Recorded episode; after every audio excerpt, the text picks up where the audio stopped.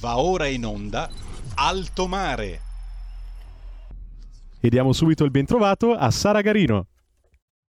Grazie, grazie mille, buonasera per una nuova puntata di Alto Mare, grazie naturalmente al nostro Federico, al timone della regia, grazie Fede per il tuo costante supporto, grazie naturalmente a tutti voi che ci seguite, come di consueto vi ricordo in apertura le informazioni tecniche, potete seguirci sulla web tv scaricando l'apposita applicazione per cellulare, in Radio DAB, sui canali social di RPL, YouTube e Facebook, nonché sul canale 740 del digitale terrestre.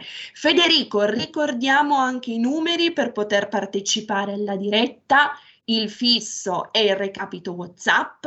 Assolutamente, 02 66 20 35 29, ripeto 02 66 20 3529, mentre il WhatsApp è 346 642 7756.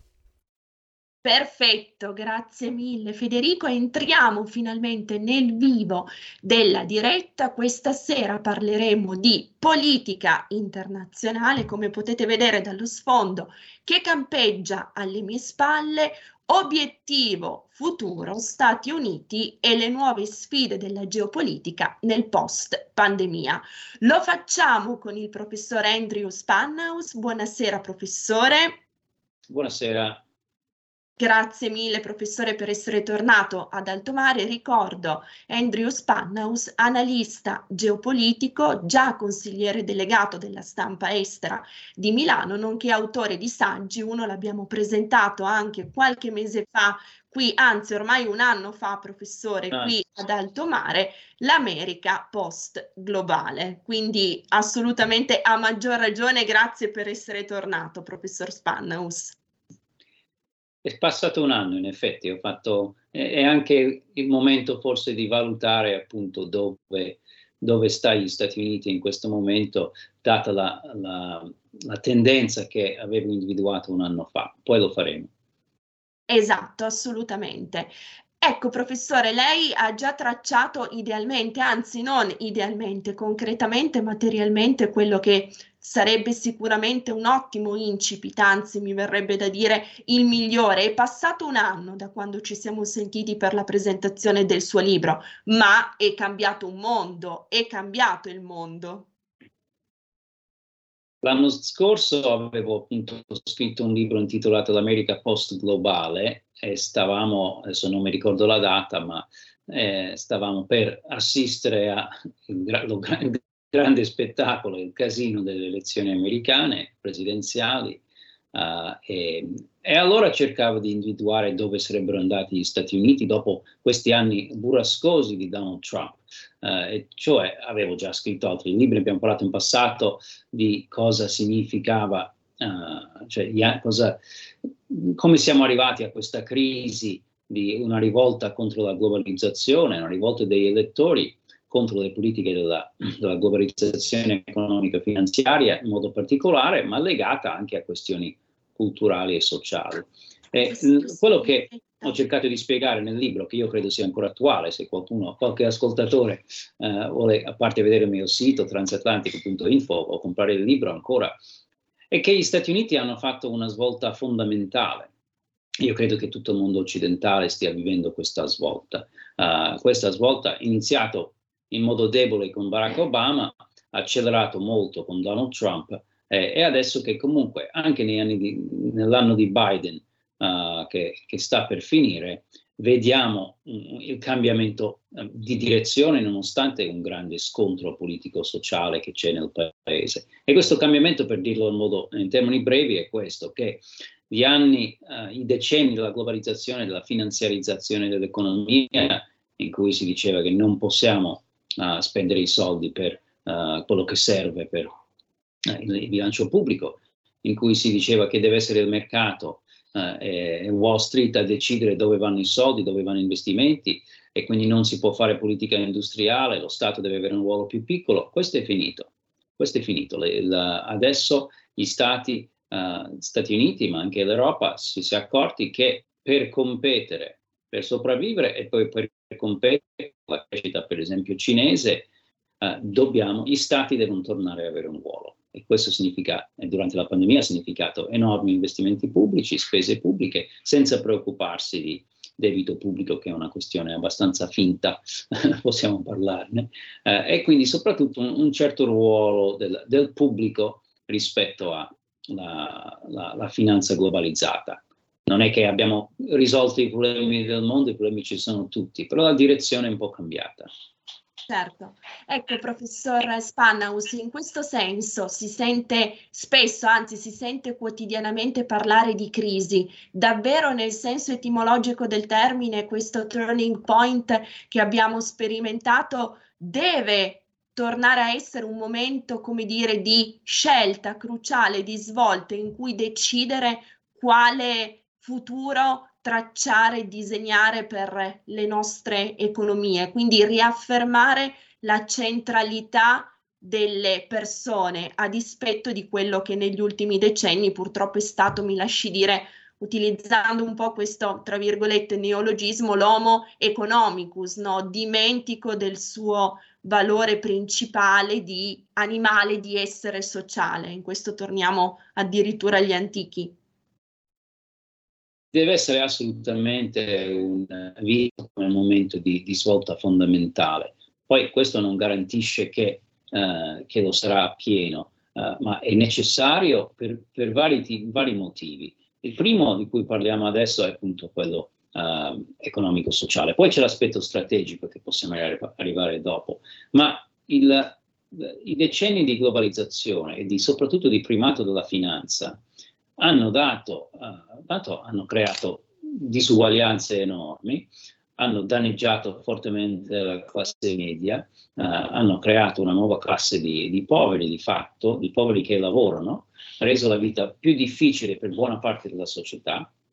No. E non è che, nel senso, io non faccio una distinzione tra l'economia sociale, ma molto tra uh, l'economia sana e quella finanziarizzata globalizzata. Uh, il commercio mondiale va benissimo, uh, però la differenza che abbiamo visto è quando non sono più i governi, i politici che noi eleggiamo a decidere le politiche economiche, ma sono i finanzieri privati o i mercati, cioè chi ha detto che devono essere i mercati finanziari a decidere se una nazione deve pagare le pensioni o no.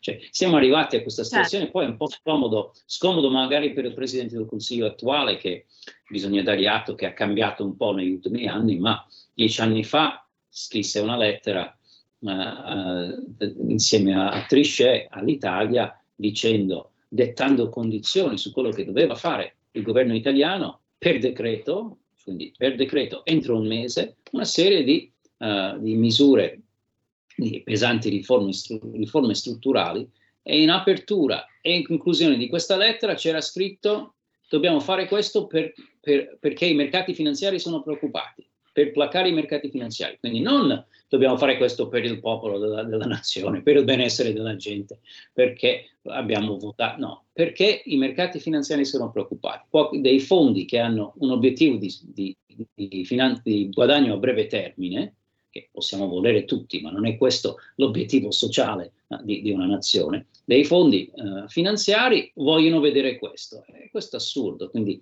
la, questa, questa epoca deve finire. Poi aggiungo una piccola cosa, possiamo tornarci dopo. È finita anche l'epoca del, del cambiamento di regime, delle guerre uh, degli Stati Uniti in Medio Oriente allargato. Questo l'abbiamo visto con Trump, l'abbiamo visto consacrato, concluso con Biden. Certo, assolutamente. Allora, tantissimi spunti, professore, li esaminiamo uno alla volta. Prima però, visto che ne ha parlato, vorrei tornare su quel discorso del debito, una parentesi che nel suo libro viene trattata in maniera assolutamente doviziosa, chiara, precisa, quindi eh, le vorrei chiedere una riflessione su questo tema, su questo vociferare, su questo accampare al debito pubblico come de facto a una scusa no? poi per limitare le possibilità dei decisori e dei governi di incidere e di fare realmente qualcosa di utile per le collettività. Facciamo un po' di chiarezza su questo tema. Tra l'altro ringrazio Federico per aver proiettato la copertina del suo libro. Anch'io ringrazio. In quel libro appunto c'è un capitolo che hai citato adesso uh, sul debito pubblico, eh, su questa idea veramente uh, strumentale è, è assurda che gli stati devono prendere i soldi da qualcuno per poter spenderli. Questo è falso, uh, cioè il debito pubblico non va ripagato, ci viene detto il debito pubblico, lo dice il Presidente del Consiglio, lo dicono tutti gli europei, tutti i politici seri eh, e anche quelli meno seri, che il debito pubblico è qualcosa che facciamo debito pubblico e in futuro ricadrà sui nostri figli che dovranno ripagarlo. Questo è vero soltanto se si adotta una politica eh, sbagliata e di fatto disonesta. Perché? Perché il debito pubblico non diminuisce mai nel tempo. Se noi andiamo a vedere i numeri, guardiamo io l'ho fatto per gli Stati Uniti, ma poi l'ho fatto anche per l'Italia. Negli Stati Uniti sono quasi 60 anni che il debito pubblico aumenta ogni anno, continuamente, e negli ultimi 100 anni è aumentato tipo 5 anni su, su 100. Cioè è diminuito 5 anni su 100, il resto aumenta sempre. Nessuno lo deve mai ripagare. Cioè quello che succede è che cresce il PIL e si gestisce il debito pubblico. Ma ancora più importante è questo, che è lo Stato che detiene uh, il debito pubblico direttamente o indirettamente. È lo Stato che può creare uh, la moneta attraverso la banca centrale. Negli Stati Uniti la Fed è un paese sovrano. Se si vogliono spendere 6 mila miliardi di dollari, come si è fatto durante la pandemia, cioè la fase acuta, si fa. E la banca centrale ha creato questi soldi e non bisogna chiedere ai cinesi, a George Soros, a, a chissà. I cinesi hanno il debito pubblico, hanno i titoli americani perché hanno dollari e vogliono avere degli interessi piuttosto che tenere quei dollari in, in, sotto un materasso. Eh, I cinesi tengono solo il 4% del debito pubblico americano, quindi non siamo ricattati da nessuno. Gli stati sovrani possono spendere i soldi che vogliono. L'unico eh, limite vero, vincolo vero, è spenderli bene, cioè eh, spenderli in modo che ci sia eh, abbastanza produzione reale di beni e servizi non, da non creare inflazione. Adesso un po' di problemi di inflazione c'è, questa è una misura uh, di, di, del fatto che i soldi sono stati buttati in giro un po' senza criterio. Bene, bisogna aggiustare questo, spenderli bene. L'Europa in una situazione però non come quella degli Stati Uniti o del Regno Unito o del Giappone. L'Europa, in paesi come l'Italia, uh, pur avendo speso tantissimi soldi durante la, la, la, pandemia, non quanti gli Stati Uniti e neanche quanto la Germania, però l'Italia ha speso tanti soldi senza dover andare a chiederli al, al Recovery Fund. L'Italia ha speso eh, più di 100 miliardi eh, certo. semplicemente di emergenza. No? Uh, questi soldi in parte sono stati comprati, cioè questi titoli, dalla Banca Centrale Europea e questo è, è, il metodo normale e giusto che dovrebbe esserci. La BCE compra questi soldi, l'Italia deve pagare dei, cioè in realtà lo fa la Banca d'Italia su mandato, però le banche centrali comprano questi titoli, L'Italia deve pagare interessi su questo debito? Sì, paga gli interessi, ma quegli interessi tornano allo Stato italiano se lo ottiene in banca centrale, quindi è costo zero, sono soldi creati da zero. Ha rovinato l'economia? No, ha salvato l'economia questo. Il problema è che, e questo è stato di emergenza, poi si sta già discutendo come bisognerà fare per ridurre il debito in, in futuro. Quindi l'unica cosa che può fare male uh, per quanto riguarda il debito è la convinzione che bisogna in qualche modo ripagarla ripagare il debito, in questo senso qui significa togliere soldi dall'economia, mentre in realtà sono soldi semplicemente creati uh, dalle banche centrali, quindi indirettamente da, dal pubblico, da, dagli stati. Se si fa in modo giusto, si possono spendere tutti i soldi necessari per far funzionare l'economia reale, non per far fare speculazione e eh, finanza slegata dal mondo reale, per far funzionare l'economia reale e quindi per tenere le persone anche in una vita dignitosa. È, è, assurdo dire non abbiamo i soldi per costruire gli ospedali o, o per pagare i medici, è una cosa eh, criminale. Certo, anche perché poi il professor Spanhaus rischia di crearsi, anzi si crea quel circolo vizioso che poi porta agli effetti assolutamente esecrabili che abbiamo visto anche da noi in Italia nel corso della pandemia, quindi ospedali sguarniti o comunque presidi ospedalieri che nel corso degli anni sono stati chiusi sul territorio andando a sfilacciare ulteriormente la capacità di intervento e di cura rispetto a una, una popolazione che si è trovata, come tutto il mondo, assolutamente impreparata a fronteggiare un'emergenza come quella del virus. Mi verrebbe da dire nulla si crea, nulla si distrugge, ma tutto si trasforma. Se mettiamo gli ingredienti giusti e li cuciniamo nel modo corretto, sgombrando il campo da eh, scuse o da argomentazioni strumentali come quella del debito che ci, ha, che ci ha appena evidenziato, riusciamo davvero a creare quelle condizioni tali per cui le economie e quindi le collettività possano funzionare e vivere bene soprattutto. Sì, ci sono due aspetti da, da aggiungere. Uno è che l'Italia, ehm, l'Italia, come altri paesi europei, ha un problema adesso che eh, appunto la, l'autorità politica ancora per fortuna eh, diretta, eh, sono le persone che votiamo, eh, che, se, che gli italiani votano, io voto negli Stati Uniti, ma che gli italiani votano e mandano al governo, devono rispondere a queste persone, eh, alla popolazione. Però c'è la Banca Centrale che è un organo tecnico di fatto a livello europeo, quindi eh, non c'è, cioè, l'Ita- l'Italia come altri paesi sono in mezzo. Potrebbe funzionare se la, la BCE avesse l'autorità di acquistare il debito direttamente, cosa che non ha, lo ha fatto indirettamente poi, per essere poi criticato. Oppure se le banche centrali si tornasse a una situazione uh, come c'era prima, soprattutto prima del 1981, del divorzio Banca Italia e Tesoro, una situazione dove la banca nazionale, la banca centrale interna potesse farlo. Si sta in mezzo. Sono, possono fare tantissime critiche giuste all'Europa, ma non si può negare che se la BCE agisse in modo corretto, comunque funzionerebbe anche a livello europeo. Poi c'è sempre la questione di chi decide, di chi prende le decisioni politiche. Poi c'è l'altro aspetto che ci porta all'economia reale, perché avevo detto che i soldi vanno spesi per eh, garantire che l'economia produttiva funzioni. Qui abbiamo visto nella pandemia proprio questo, cioè a un certo punto i soldi non sono stati un problema, abbiamo, tutti i paesi occidentali hanno cominciato a, a spendere un sacco di soldi pubblici. Mario Draghi, come altri, hanno detto è ora di fare debito pubblico, non importa, abbiamo l'emergenza.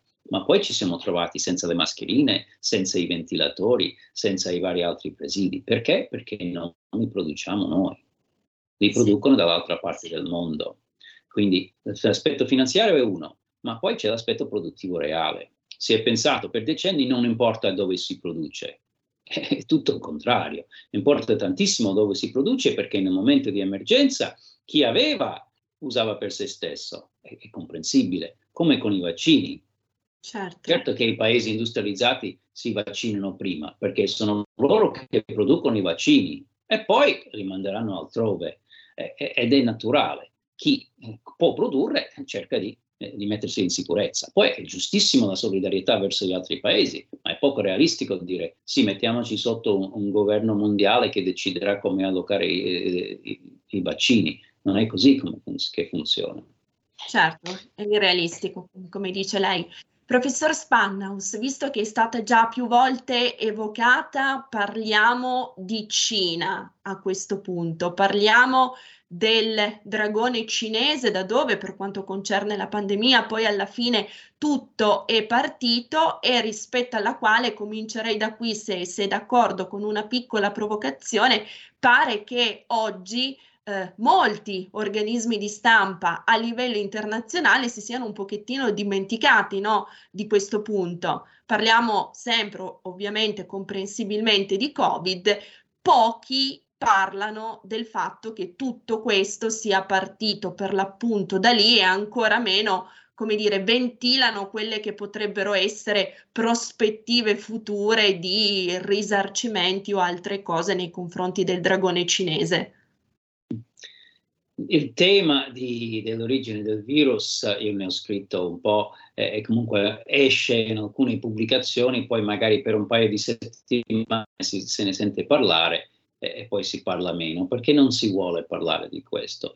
Adesso non è esattamente però per dare la colpa alla Cina. La Cina cerca di coprire, uh, chiaramente di evitare indagini troppo approfondite. È stato deciso di fare una nuova indagine, ma la Cina ha già detto che non intende a collaborare a dare tutti gli atti uh, della, cioè delle indagini, del lavoro dei suoi laboratori.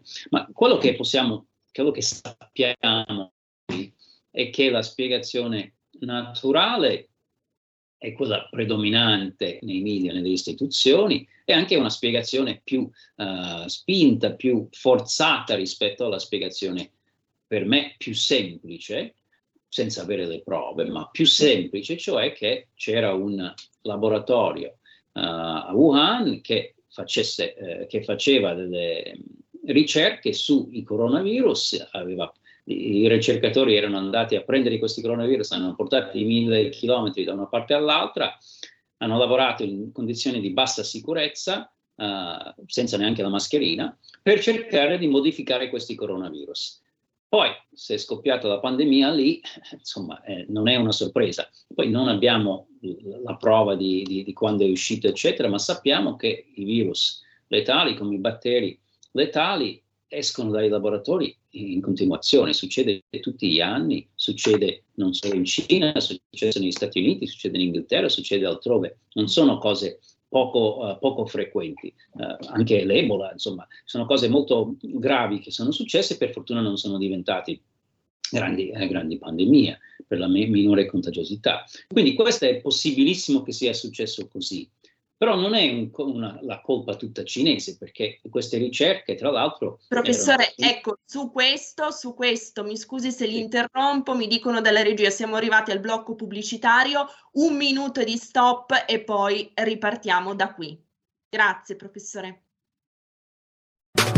In quanti ti promettono trasparenza, ma alla fine ti ritrovi sempre con il bollino rosso e non puoi dire quello che pensi. RPL la tua radio. Non ha filtri né censure. Ascolta la gente e parla come la gente.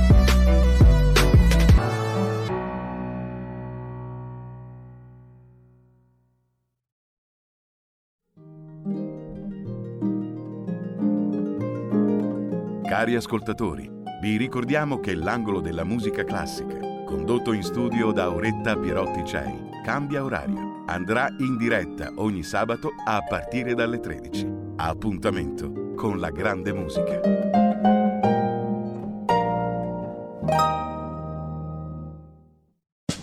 Siamo liberi, siamo una radio libera. Segnati il numero del conto corrente postale per sostenere RPL 3767 1294 intestato a RPL, via Bellerio 41, 20161 Milano. Diventa nostro editore, sostieni la libertà. Porta con te ovunque RPL la tua radio. Scarica l'applicazione per smartphone o tablet dal tuo store o dal sito radiorpl.it. Cosa aspetti?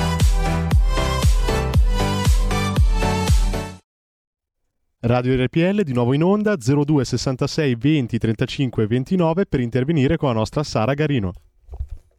Grazie, grazie mille Federico, ben trovati per il secondo blocco di Alto Mare. Ricordo a coloro che si fossero messi in collegamento soltanto ora, abbiamo con noi questa sera il professore Andrew Spanhaus analista geopolitico che ci sta delineando le sfide del prossimo futuro in cui saranno impegnati, ingaggiati gli Stati Uniti. Ricordiamo, principale più importante superpotenza democratica al mondo, minacciata, minacciata certamente ne parleremo nel prosieguo, dalla politica sempre più aggressiva e assertiva del dragone cinese. Ma prima della pausa pubblicitaria, professore, ci stava parlando di eziologia del virus. Del.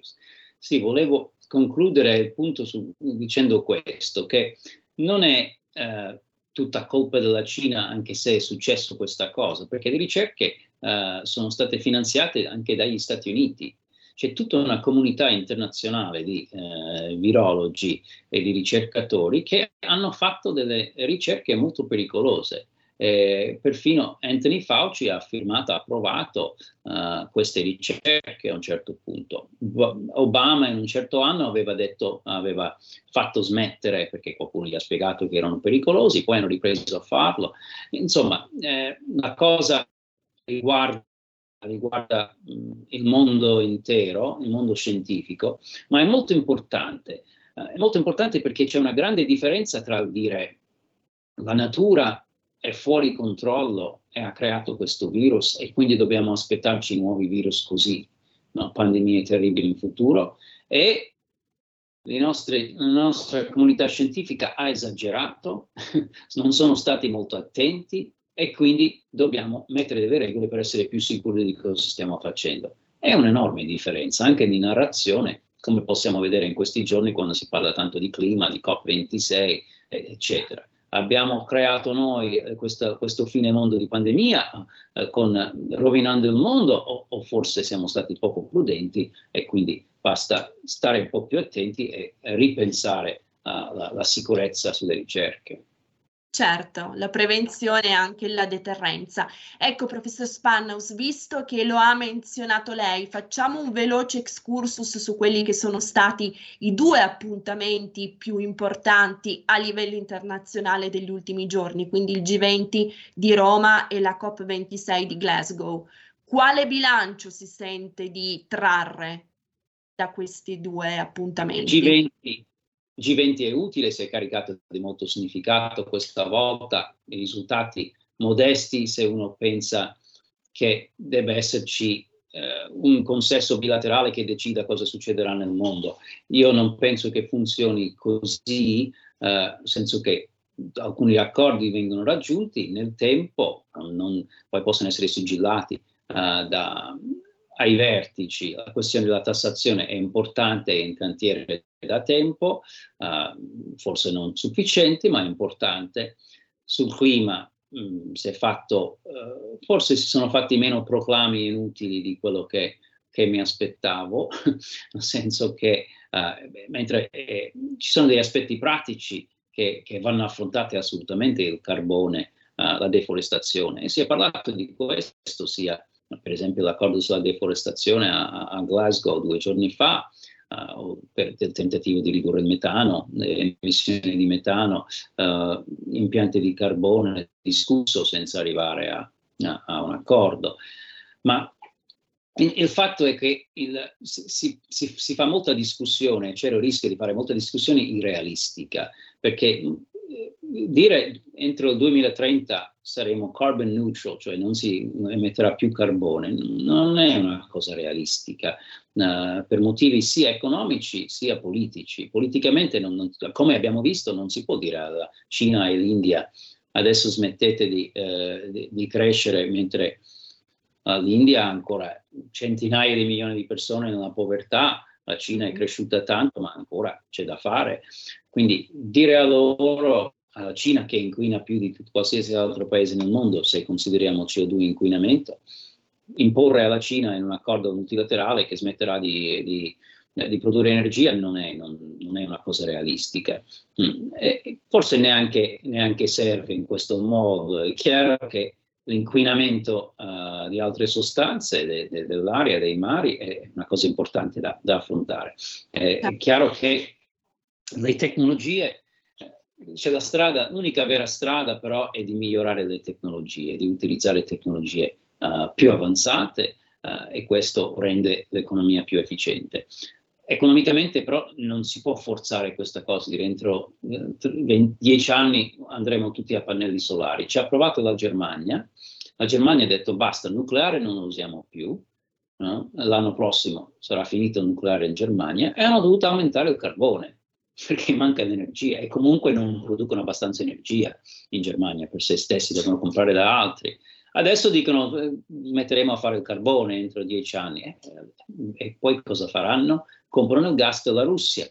Va bene, il gas è meglio del carbone, però c'è un mondo reale che, che richiede, un'economia reale che richiede eh, soluzioni che siano avanzamenti, cioè non è che mm. possiamo dire smettiamo fermiamoci. No, l'economia va avanti, non siamo disposti a morire per evitare un grado, due gradi in più, se così sarà, perché i modelli climatici sono molto complessi certo.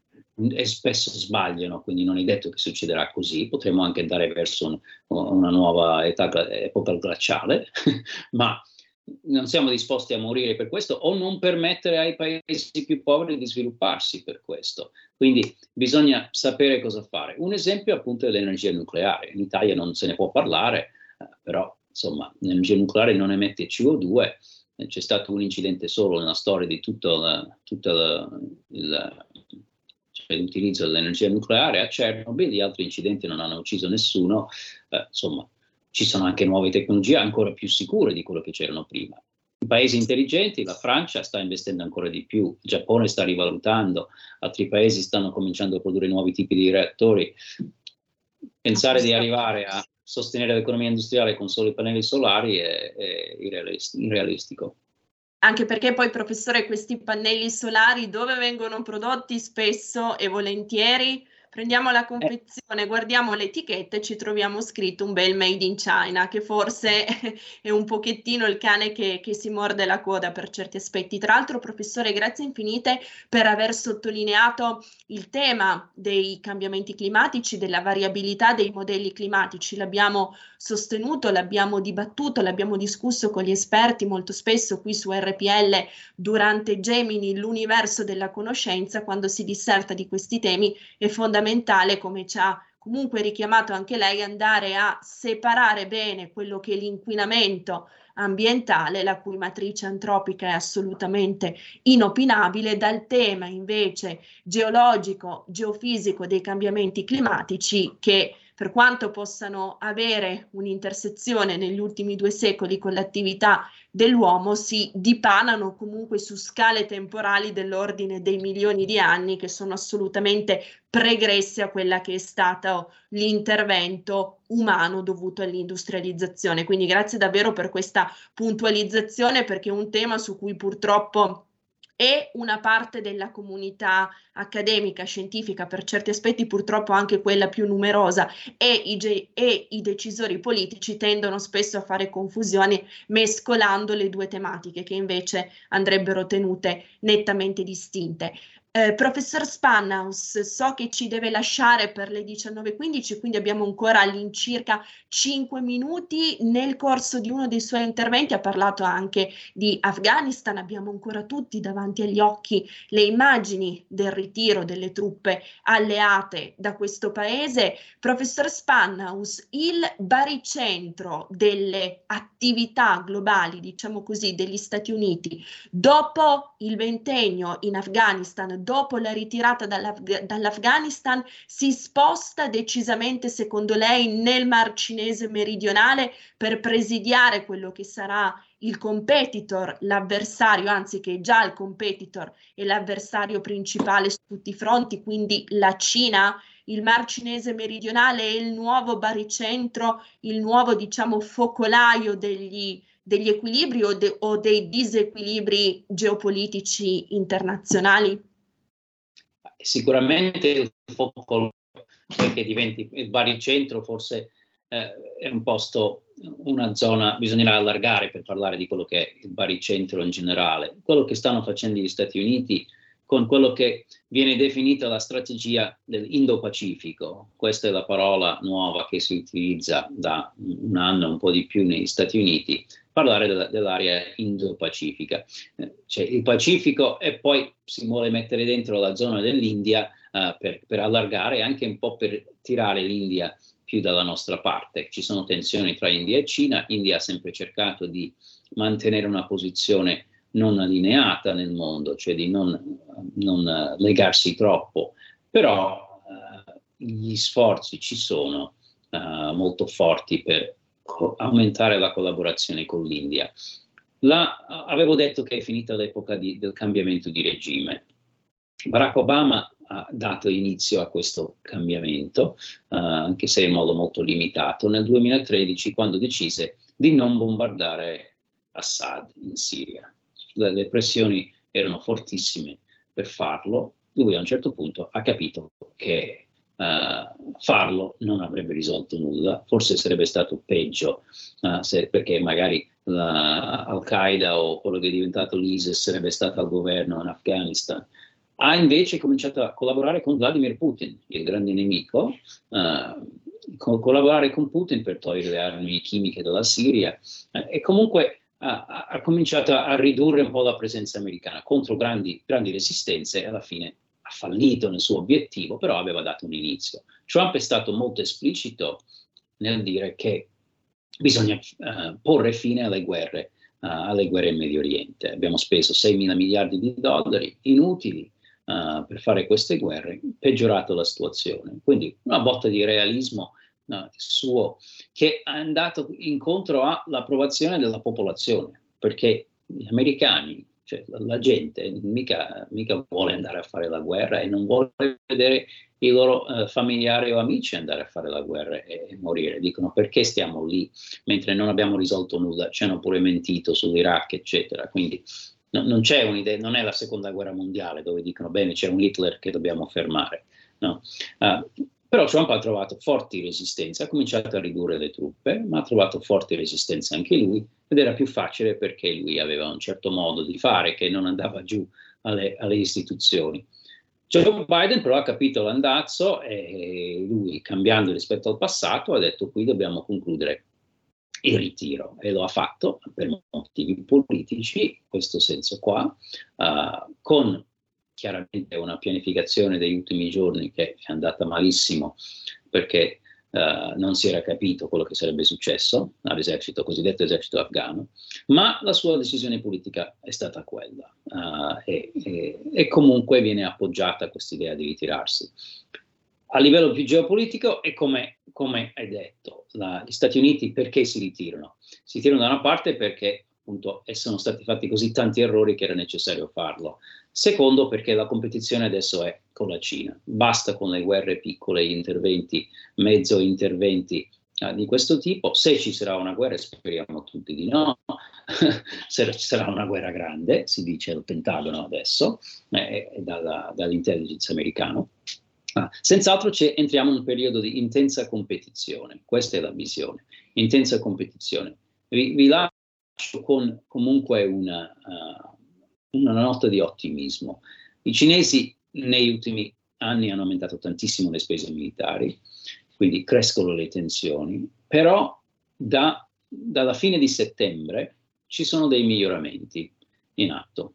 Biden aveva uh, già a giugno aperto un dialogo uh, serio e fattivo e utile con Putin, a, con tutto contrario di quello che diceva la stampa e che ha detto fino a pochi giorni fa, ha detto con Putin noi siamo, siamo competitors, cioè dobbiamo competere su alcune cose, siamo avversari, ma dobbiamo lavorare insieme su tante cose, sull'Iran, sulla Corea del Nord, sul cyber security, eh, quindi sugli armamenti, e, e lo stanno facendo. Senza darlo troppo a vedere, sta succedendo. Biden vuole fare la stessa cosa, cioè un dialogo utile con la Cina. Si è cominciato a parlare di più cioè tra le forze armate adesso ci si parla di più, c'è una linea telefonica adesso che funziona tra di loro, mentre prima nessuno rispondeva a Pechino quando si chiamava, adesso ci si parla e l'idea è di evitare gli incidenti, cioè succede qualcosa uh, nel Mar Cinese meridionale appunto, ci si parla subito per evitare che un piccolo incidente possa diventare una guerra.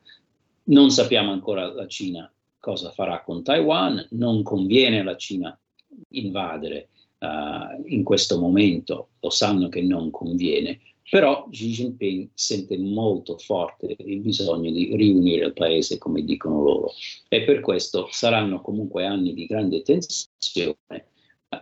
Speriamo che all'interno di questa tensione comunque si possa appunto mantenere un dialogo per evitare gli aspetti peggiori. Certo, grazie, grazie infinite professor Spanhaus per questo florilegio finale che però le impone sin d'ora di tornare presto per sviluppare singolarmente tutti questi argomenti. AUKUS, Taiwan, Iran, Corea, sono tutte tematiche naturalmente che richiedono un approfondimento specifico, quindi la lasciamo per questa sera ma la, la riaspettiamo presto. Va bene, io lancio le cose, poi, poi se ne discuterà. Grazie, grazie professor Spanhaus, grazie davvero, ricordo ancora il suo libro. Ehm, L'America post globale. Grazie a Federico per aver mandato in sovraimpressione anche la copertina. Grazie professor Spanhaus, a presto. Grazie, buonasera a tutti. Grazie, buona serata.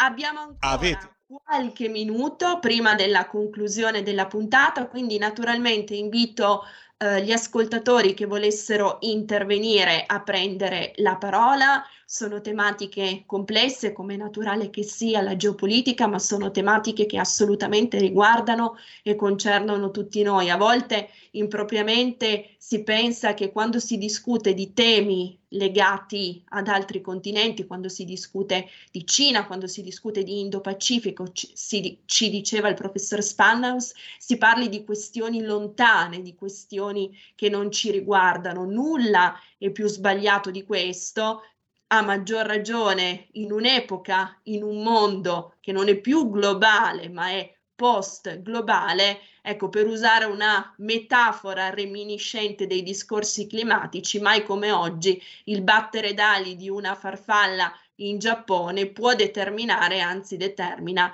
un uragano in Florida. Quindi Federico, se sei d'accordo, ricordiamo ancora una volta il numero, se c'è qualche intervento flash del nostro pubblico in chiusura, ben volentieri sì. passiamo subito la linea. Allora, potete chiamarci, vi ricordo, allo 02 66 20 35 29.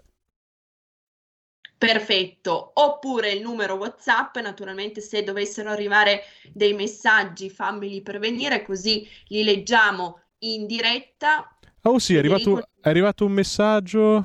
No, ma non c'entra. Ok. E, allora, il WhatsApp è 346 642 7756. Grazie, grazie Federico. Nell'attesa dei vostri interventi io riprenderei alcune considerazioni conclusive del professor Spannaus, quelle inerenti al tema scientifico, il tema tecnologico. Abbiamo detto poc'anzi quanto sia necessario fare prevenzione, farsi trovare pronti rispetto a quelle che, per carità, ci auguriamo non sia così, ma potrebbero profilarsi come pandemie, emergenze e crisi sanitarie future. Quindi questa deterrenza determinata dalla ricerca scientifica è un qualcosa che però deve essere implementato trasversalmente anche negli altri ambiti, specialmente quelli che riguardano l'high tech, quindi pensiamo all'intelligenza artificiale, alla robotica, ai sistemi autonomi, alla meccanica quantistica, alla meccanica quantistica applicata ai computer quantistici, alla cyber security, anche questo è un tema estremamente cruciale e importante che ci ha menzionato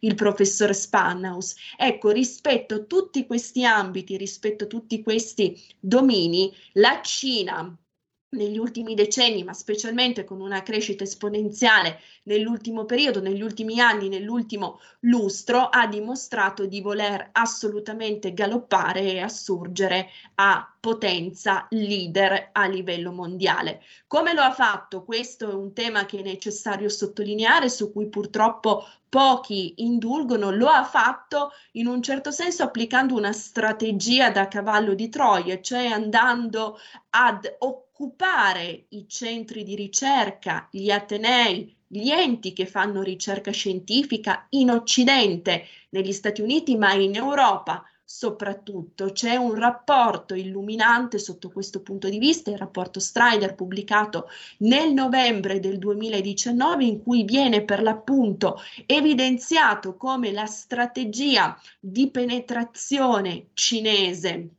nei gangli, diciamo, culturali, scientifici, tecnologici dell'Occidente abbia davvero portato a una sorta di fagocitamento, uno del know-how soprattutto, quindi delle, delle conoscenze, e in secondo luogo anche delle risorse umane, delle risorse proprio in termini di persone, quindi di ricercatori, docenti, professori, che dai principali enti di ricerca europei, penso ad Heidelberg in Germania, ma anche alla nostra Padova o alla nostra Trieste, sono state fagocitate in Cina dietro chiaramente proposte decisamente più allettanti dal punto di vista economico, allettanti rispetto a quelli che sono gli standard purtroppo nostri in Occidente e in Italia. E qui circolarmente torniamo su un altro dei temi che sono stati avanzati dal professor Spanhaus nel corso del suo intervento, anche la necessità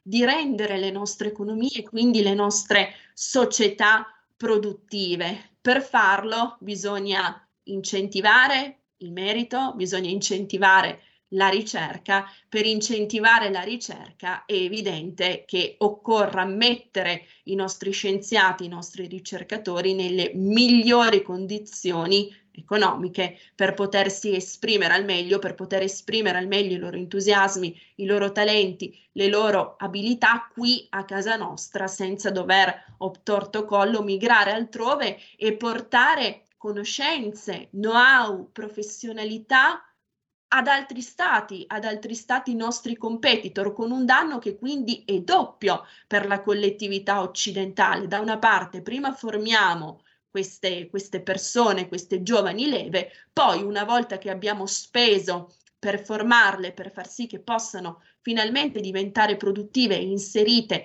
e, e, e inserirle nel circuito produttivo, ce le vediamo predare letteralmente da potenze così fameliche e così assertive con, come la Cina, che poi chiaramente cercheranno di, come dire, metterle a sistema e renderle produttive per il loro apparato economico. Allora siamo in chiusura, se non ci sono interventi su questi temi io ringrazierei naturalmente il nostro pubblico, ringrazierei comunque per l'attenzione, ringrazierei il nostro Federico al timone della regia. Grazie, Grazie a te Sara, Fede. grazie a te e vi darei appuntamento naturalmente alla prossima puntata di Alto Mare con la specifica di non cambiare frequenza, anche se siamo in DAB, perché i programmi di RPL continuano e come dico sempre in chiusura, siate sempre fino in fondo i vostri sogni. Grazie e a presto.